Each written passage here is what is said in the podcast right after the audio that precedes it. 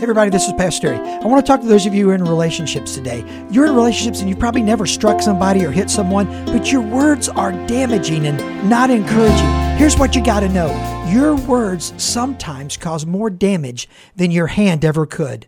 Here's what Proverbs 12 says There is one whose rash words are just like a sword when it thrusts into your body.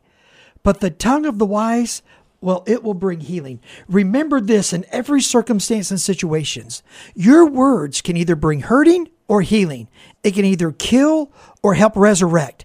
Ask God to, through the Holy Spirit to empower your words in such a way that they bring life. And guess what will happen? You got it.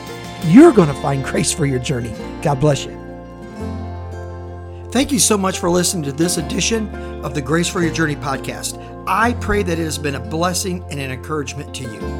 Pass it around if you think it would help somebody.